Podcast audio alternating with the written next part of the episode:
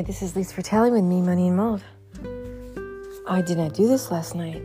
I was exhausted, and actually, um, by the time I got around to doing it, it was really late. And I think during the in the process of trying to do it, I fell asleep with my phone up to my face. Yep, uh, that has happened to me more than once. Uh, tonight, I just um, thought I'd do this quickly. I had a really nice dinner with a really good friend of mine. Just went out and had a nice dinner celebrating the season. It was nice. Hadn't seen her in a while.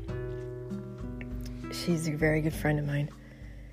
And um, I really hope to have more of my friends on this podcast. Most of the people that I know that are near and dear to my heart are also people that own their own businesses. Um, you know, we all kind of hang out together. And um, not all, but a lot. And they all have stuff that can, that the rest of us, stuff, meaning experiences and information and, you know, stuff that the rest of us can benefit from. So in 2020, since um, this app has become, which is um, Anchor.fm, has become more um, easier and easier to use, I can invite people on this podcast and we can all um, talk and discuss whatever it is we want to discuss. So um, that should be fun instead of just listening to me all the time. Um, so that's what I plan on doing in 2020 is um, of course elaborating more on the me and the money part because I'm assuming that most people who've listened um, know about the health part or the mold part, you know. Cross out mold, put health. And if you don't, you can always send me an email and I will tell you what I did. Um, you can go to Amazon or you can go to memoneyandmold.com, which memoneyandmold.com, you can buy the book, Me, Money, and Mold. And um, it's a really short book. It was designed like that. So people might actually read it and then hopefully do something.